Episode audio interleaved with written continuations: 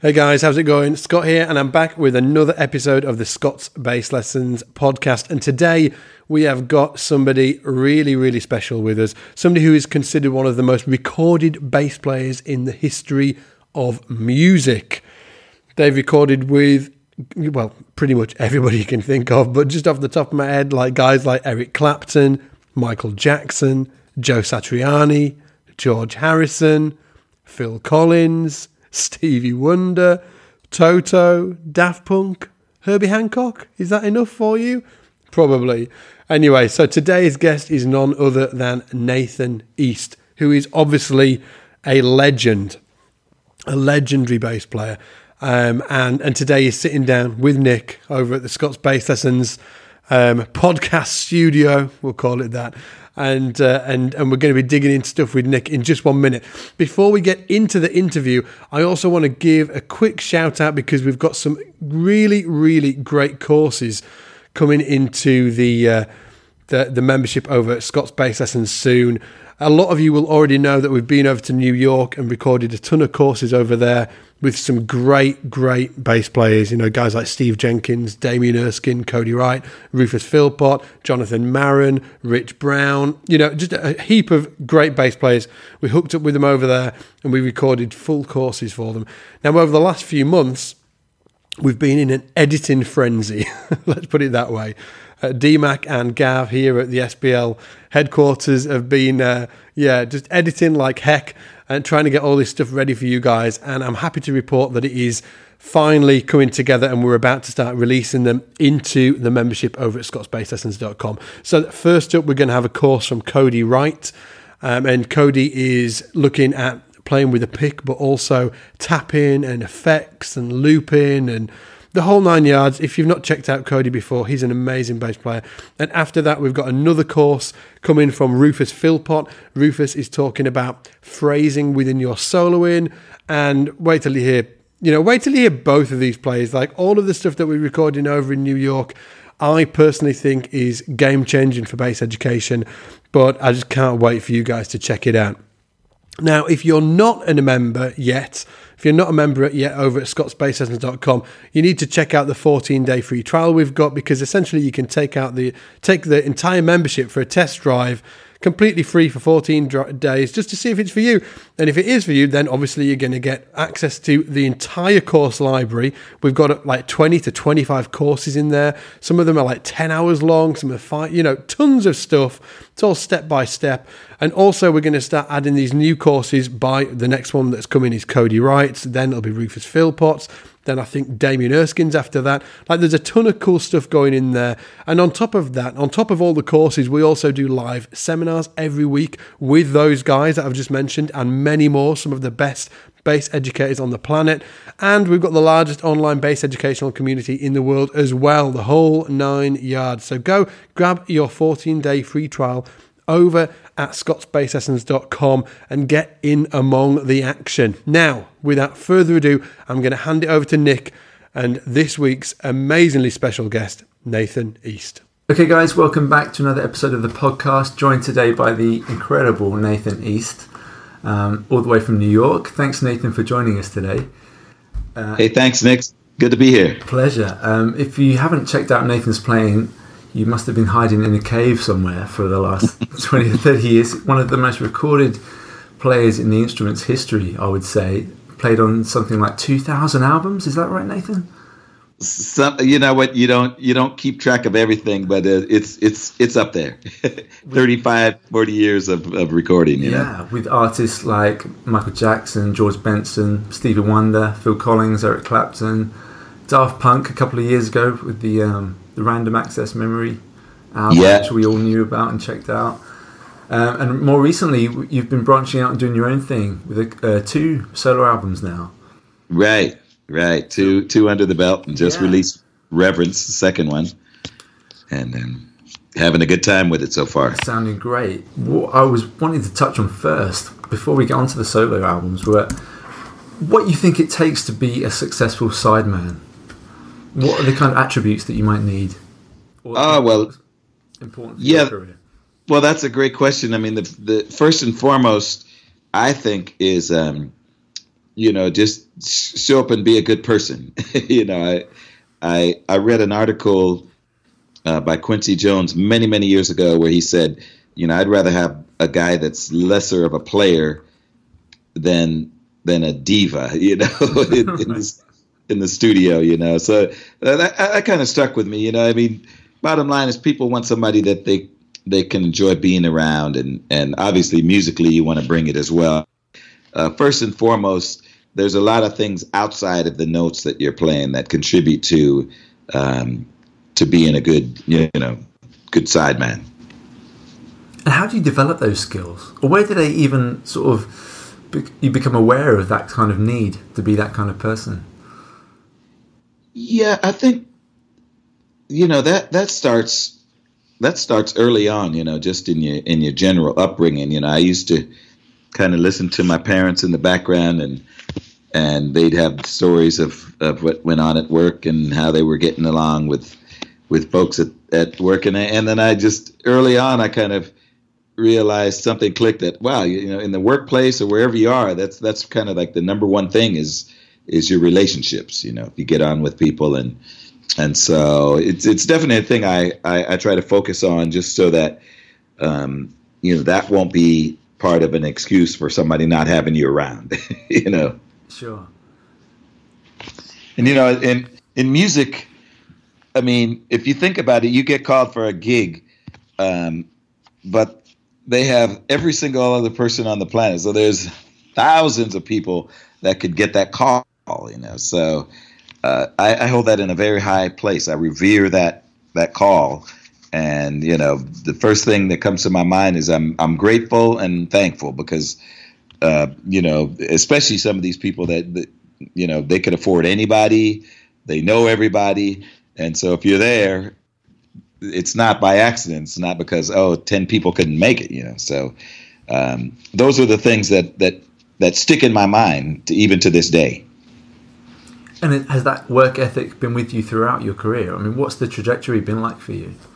Oh no, absolutely. I mean that that's been first and foremost um, in in everything that I've been involved with, and uh, even in the group situations. Many many of the situations I'm in now, you know, Fourplay, and and even like uh, like the Clapton band is like a family, you know. So you you really you really want something that's you know my my whole career I've always thought longevity and and um, you know th- these these things end, up being like fa- little families Toto and and the bands that I've worked with um, and and so that that to me is, is my approach. And how much do you rely on the leadership or the direction that you're given by the the artist to shape your yourself as a bass player well, a lot of times um, you're given direction, and a lot of times you aren't. You know, so they pretty much once they make the call, they pretty much expect that there's certain things that aren't going to have have to be said. You know, so there's like an unspoken thing. You come in there, and and some things I feel like you you should know without having to be having to be told or or guided on. You know and uh, and and and of course those are the things instinctively that I work on as well, um, down to okay, what's my level, what's my actual volume in relationship to this the big picture. Um, am I blasting? Am I overbearing? Am I underbearing? You know, for instance, today. Um, Eric Clapton, you know, he came over and he said, "I think overall for the whole set, you can you can come up a little louder, you know." So that's that's the good news, you know. That, uh, I've been asked to turn down as well before in different situations. But uh, you know, and that's been because people have had ear problems or whatever. So again, in my in my selection, not only am I thinking note selection, but I'm thinking about um, instinctively: is this the right part? Is this supporting? How's the volume? Um, I've judged some of these bass contests where you know everybody comes and picks up the bass, they grab, and then they start checking away. And the first thing I notice is nobody even cares about what volume is. like you're blasting. It's uncomfortable the volume that they're playing, but they just whack away. And I'm thinking to myself, okay, the first thing as a judge I'm going to say is this person's is not li- they just came picked up the bass and started carving and and and and uh, it, it's funny because I know it's it, a lot of young players you want to get your you want to get your word out and what you've been doing but the first thing is is how does my volume the level fit into what's going on around me? And I mean the, the first and foremost before the notes even you know so so these are all the things that uh, you know every situation that I'm in and and as a leader and as a sideman that's one of the one of the most important parts is is is what volume are you playing at you know some of these productions you're playing on are quite big productions do you, do you still find do you still take the responsibility of your sound and your tone really to a high level or, or does it help having a, a backline and a tech and, and all these kind of things well well, yeah, I mean, it helps having a backline and a tech, but but they're only as good as what they is what you give them to work with. Right. You know, so um, obviously I have my my gear that that I require. You know, I love my um, when when everything's there that I need. You know, I, the TC Electronic amp is is what I've chosen to represent my sound. Um, obviously, I play Yamaha bass. I have a signature bass that I play. So. The, when I have that combination of elements, a good cable, some good strings, and a good signal, uh, there's my basis for for the Nathan East sound, you know, and what I'm going to give. So from there, the adjustments that are being made again, uh, I go back to the the level that I'm playing and and the choice of notes and the selection and the groove and all that stuff right there, you know. You've had a long-standing relationship with Yamaha now. Go back to the oh. early '80s, is it? Early '80s, yeah. Yeah. Yeah. How important has that been for your sounding? Well, it's been um, it's been something that again you when when I first started, I I had different basses, and I can remember having a Fender Jazz bass, and I started I put all kinds of different pickups in and DiMarzio, D'Addario. I mean, I was I was all over the map looking for a sound, and then I had an alembic bass, and and I was just really searching. And for some reason, you know, when I first heard Abraham playing that Yamaha BB three thousand or whatever it was he was playing, and and he let me try it, just the the way it blended with what the music that was going on, and and I, ha- I have to admit, you know, once I started playing Yamaha basses, I haven't I haven't played anything else. Do you think it makes other people feel comfortable as well when they see you turn up with your Yamaha, just because they, they they just recognize you with that sound and that look and yeah, I think um, you know when you get a call, people learn to they they come to expect a certain thing, you know. So I I, I know that. Um, you know, a lot of things are in the fingers and everything. But if I turn up, if I turn up with a different rig, and I've I've tried sometimes where I didn't have, I was on the uh, road, my gear didn't make the flight or something like that. It got lost in transit, and then I've had to get backup gear, and I just felt like I was crippled, you know, because I I was at a deficit for what I start with, you know, the level that I start with, that I know that I can control everything. And um, so with my with my signature bass, it's it's it's one of those things I don't even have to look down. I can feel if I need a little more bass, mid, or treble, um, a little more front or back pickup, and and I really feel like I'm in control of of the uh, of the environment. How has that changed from when you first started out? That kind of relationship well, you've got now. Yeah, again, when I when I first started out, I was kind of all over the map, just trying to uh, trying to hone what that sound and what that was going to be.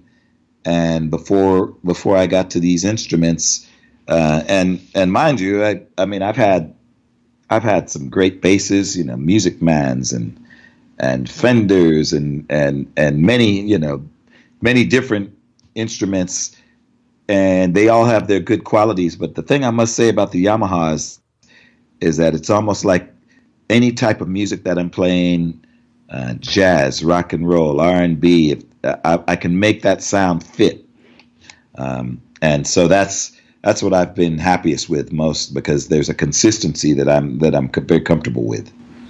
What were your early reference points in terms of a, a bass sound?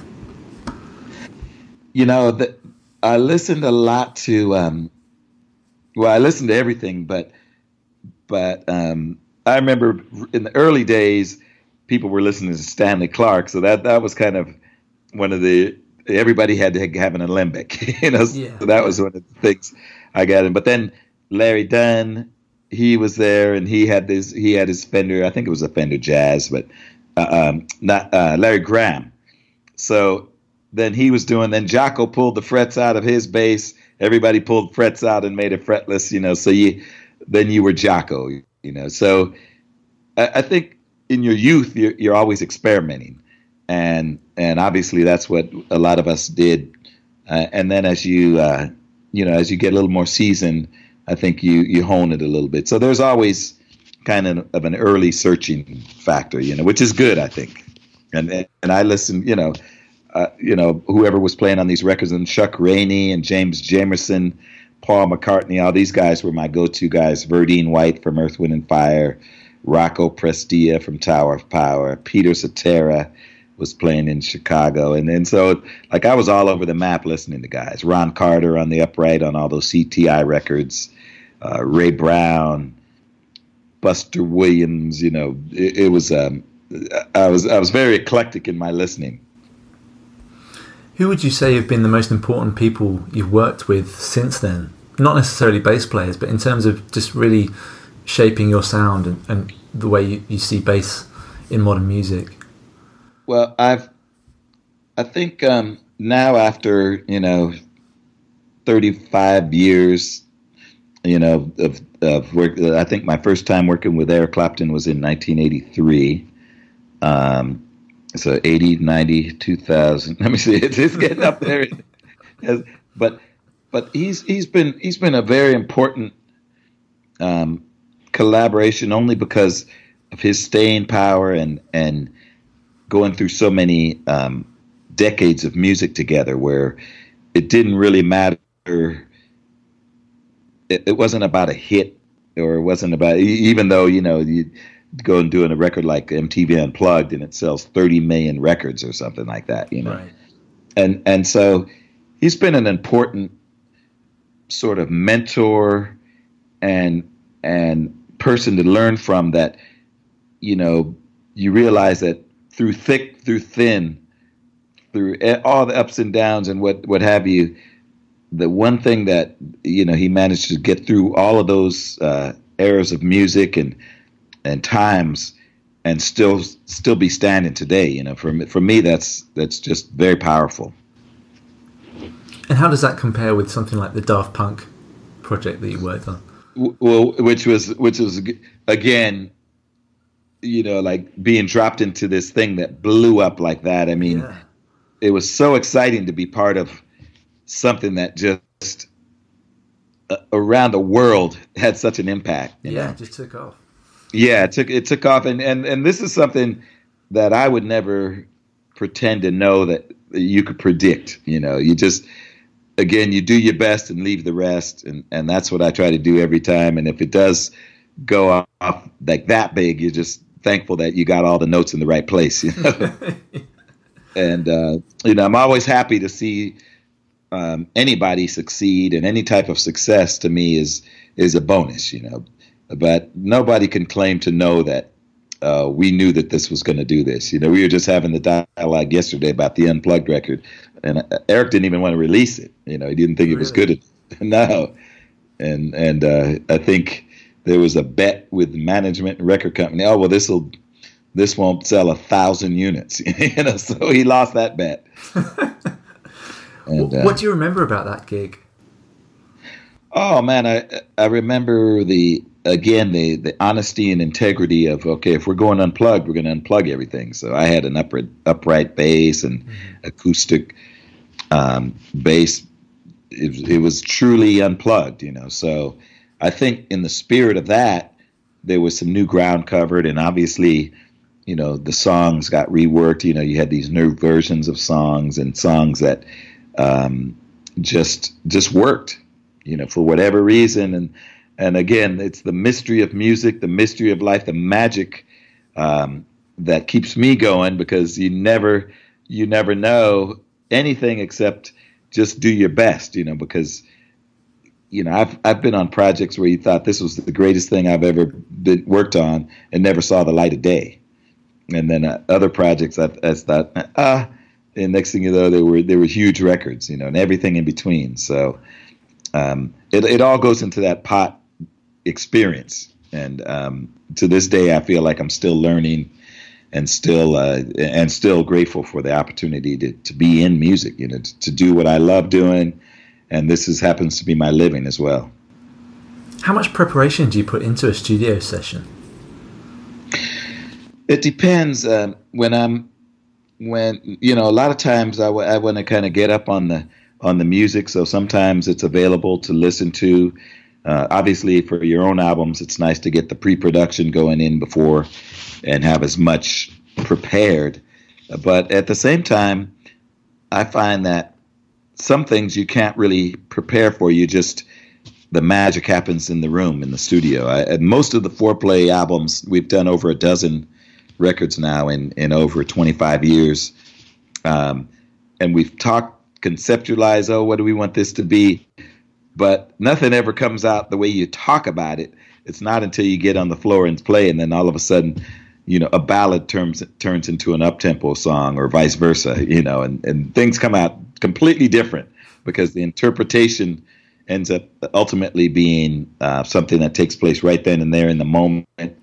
And uh, for me, that's the magic, uh, you know. So, yeah, you want to be prepared, you want to be prepared, but at the same time, nothing ever quite prepares you for what's going to take place when you get everybody in the room and, and start living in the moment. So, how did Fourplay come about? Yeah, Fourplay was um, was a result of a project with Bob James, um, a Warner Brothers project called Grand Piano Canyon. And if you listen to that record, there's a song that I call the first Fourplay song called called Restoration.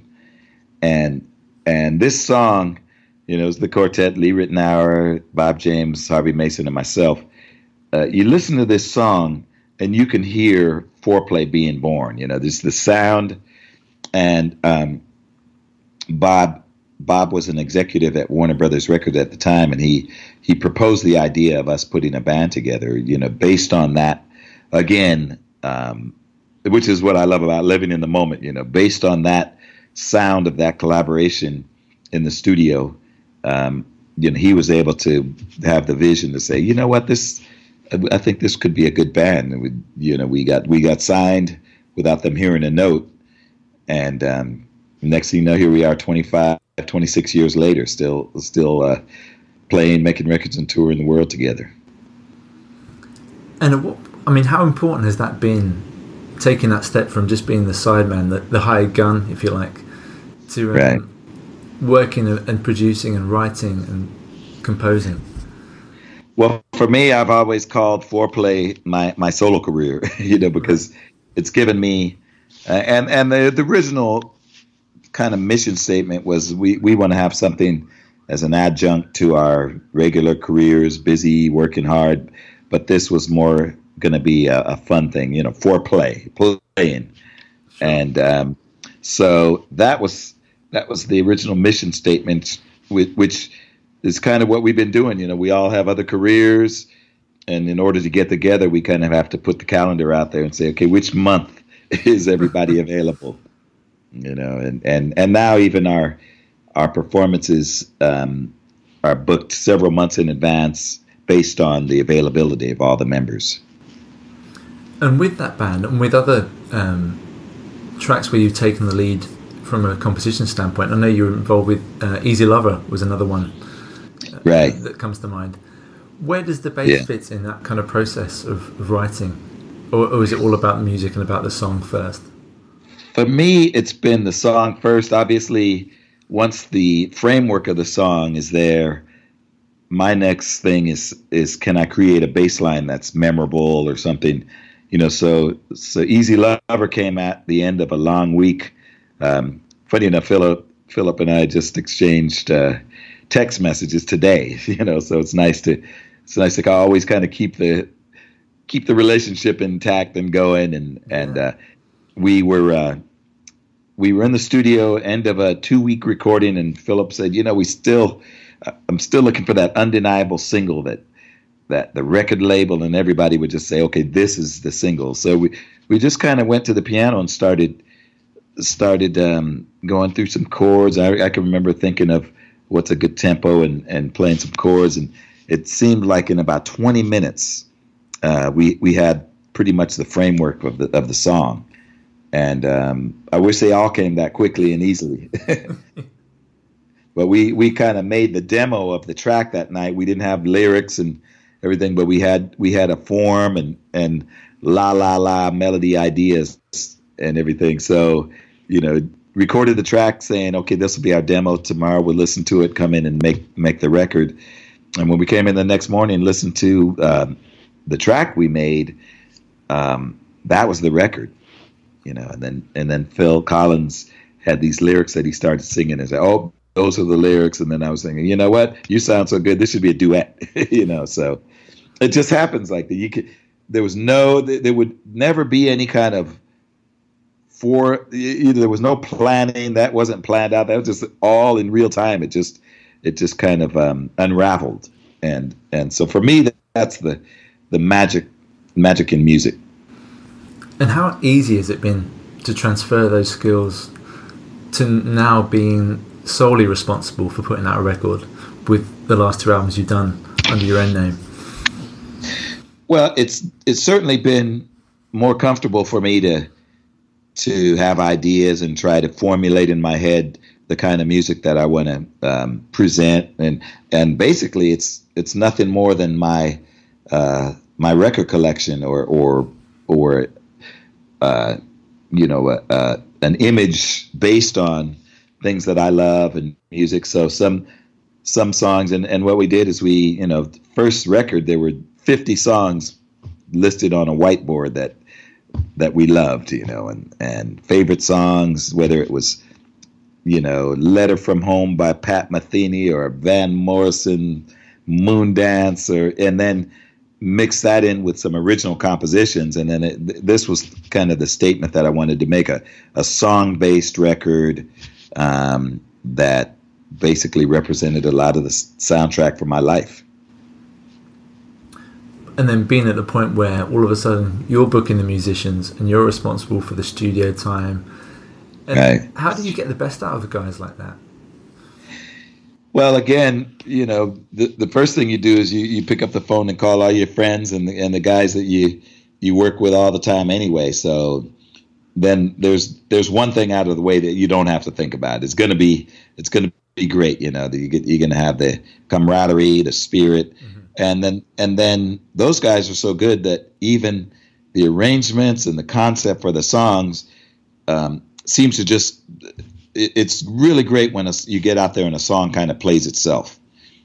And and you know when you know when it's an effort and you everybody's working hard you're doing several takes and you play it back nobody's quite vibing it. Then you know that's not really the piece that you're going to lead with or or try to try to say, okay, I want to present this. But when it when it just comes off easy, you know, one or two takes, everybody's dancing around the studio. I want to hear it again. You know that okay, this is now we have something here.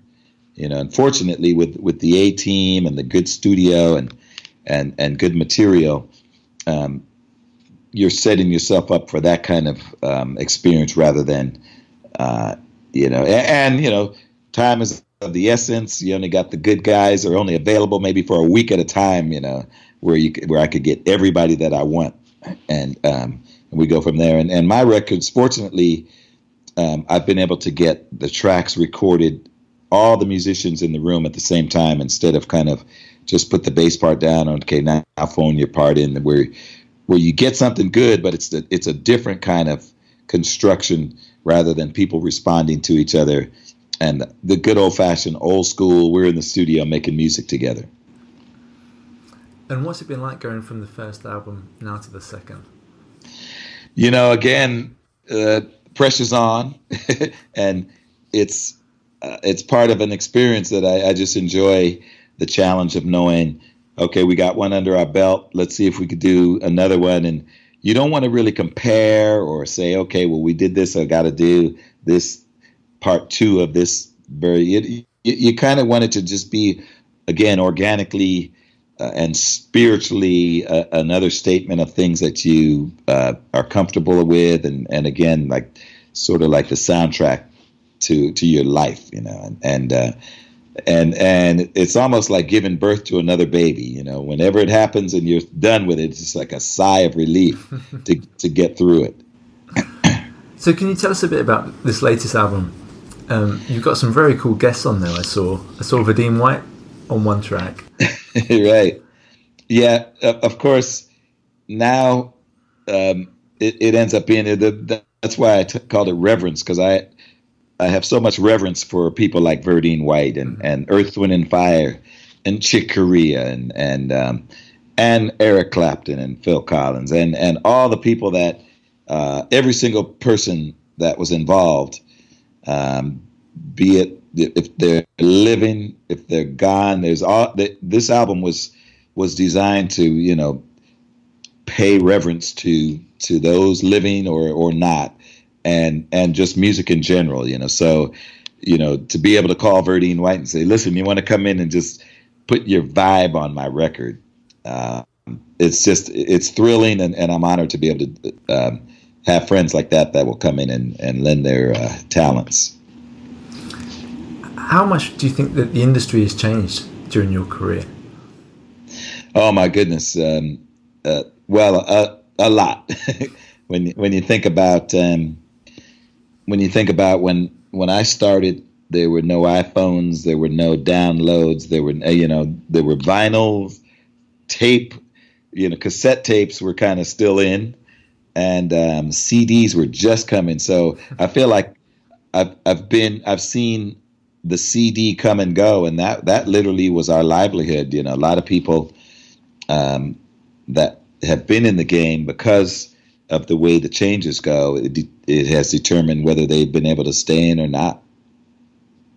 Um, and in a way, you know, you're always happy with new developments, um, but at the same time, it's completely different industry than it was, you know, 30, 30 years ago.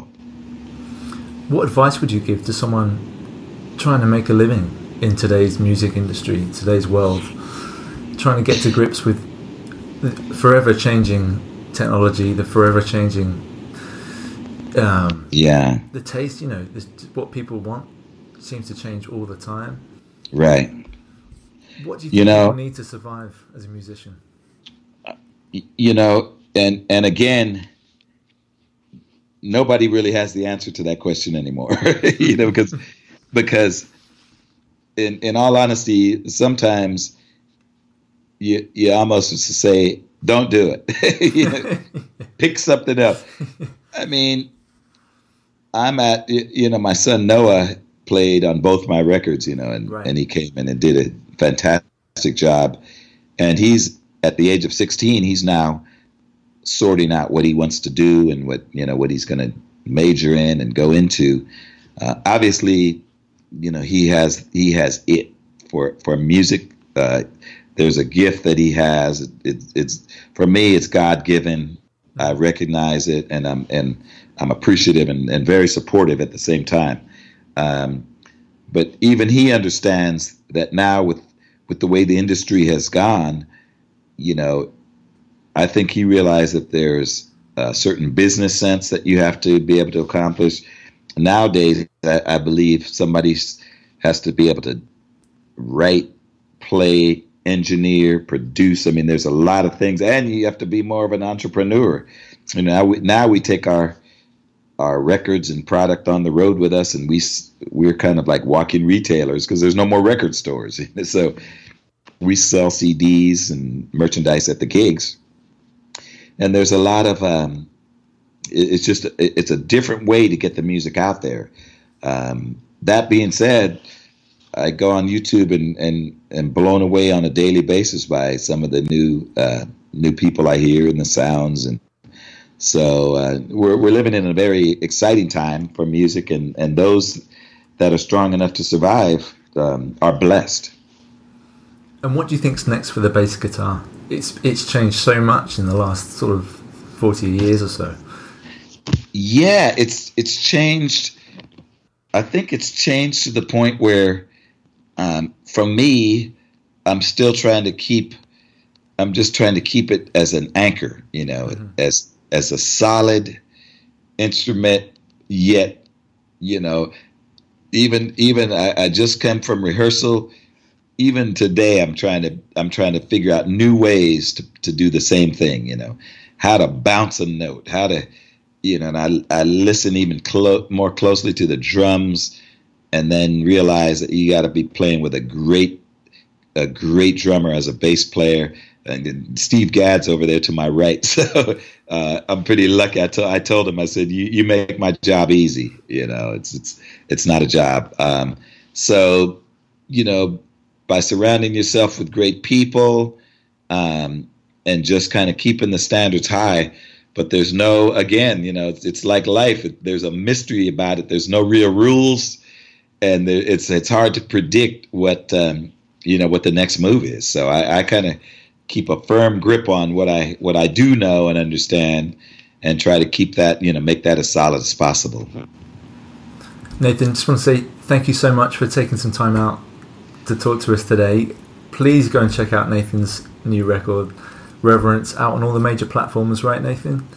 Uh, that's out on Amazon, iTunes, and yeah, all the all the major platforms. And and it's always great to, to catch up, Nick. You know, I, I love it when um, when we're really and we have a unique community in bass players, and and now I think that bass has has really become um, more in the forefront, you know, than it's ever been these days. You know, I feel like. Uh, the average person knows what a bass is. You know, right. before before you know you were just up there. Oh, they're holding the guitar. You know, but I feel like people people know what bass is about now, and um, you know I'm, I'm grateful for that, and and I I feel like uh, it's my responsibility to try to do my part to keep to keep that uh, to keep it out there. You're doing a great job. Doing a Ah, cheers. Thanks much. Yeah, appreciate it. Where can we see you coming up? You've got some shows coming up with Eric Clapton that you're rehearsing for right now. Yes, we're playing Madison Square Garden mm-hmm. um, in New York this weekend. Then we'll go to Los Angeles to do the Los Angeles Forum, and then we're coming over to London to play Royal Albert Hall in May. Um, I'll put a bunch of these dates on the on the website because I'm I'm uh, dividing my time this year between my shows um, Eric Clapton Fourplay, and Chick Corea has actually asked me to do come in and step into a couple shows with the Electric Band. Wow. Subbing for John Patitucci. Yeah. Yeah.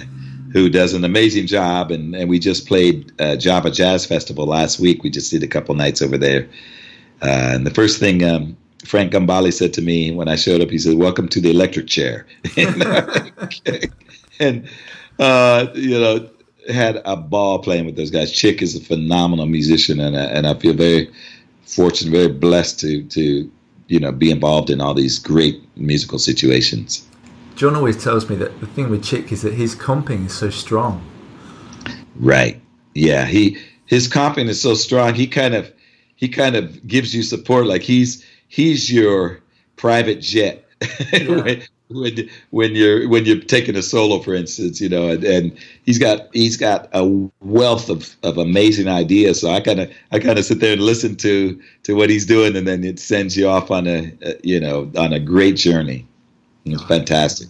Yeah, yeah it's. I feel very lucky, you know, Looking and to have him on my record. Absolutely, yeah. yeah. Looking forward to seeing those gigs, Nathan. And thanks again. Yeah. Um, all the best for the shows. Um, yeah, go and check out Nathan's album Reverence. It's really, really good, guys. You're going to love it. Um, and we'll catch you again, same time next week. Thanks, guys. Thanks, Nathan. Cheers, Nick. Okay, guys, hopefully you enjoyed that interview with the amazing Nathan East. Again, you can find him from all the links we've put in the show notes for you over at scottsbasslessons.com. Just go to the website, click on the podcast in the top nav, and you can see Nathan's interview along with all of the other interviews we've done. You know, guys like Hadrian Feraud, uh, Ricky Minor, Andrew Gouché, uh, Divinity Roxx. Like we've, you know, we've interviewed a lot of bass players. we are coming up to number sixty, I think, around sixty podcasts now. Um, so there's a lot of stuff for you to check out. And remember as well, if you're an Academy member, you can also watch the entire video versions of all the interviews as well. And if you're not an Academy member yet, you need to go check it out at scottsbasslessons.com because in a nutshell, it's the best online pl- learning platform for bass players in the world. We've got step-by-step self-study courses in there, live seminars every single week where you can interact in real time with some of the best bass educators on the planet, guys that teach at places like LA Music Academy, um, uh, Berklee over in Boston. Like, these are serious guys. And there's a ton of other cool stuff in the membership as well. So go check it out at scottsbasslessons.com and grab your 14 day free trial. Uh, you will love it, trust me. Now, again, thanks again for listening again today, guys. Uh, next week we've got another another amazing guest with us. Um, but until then, take it easy, and I'll see you in the shed.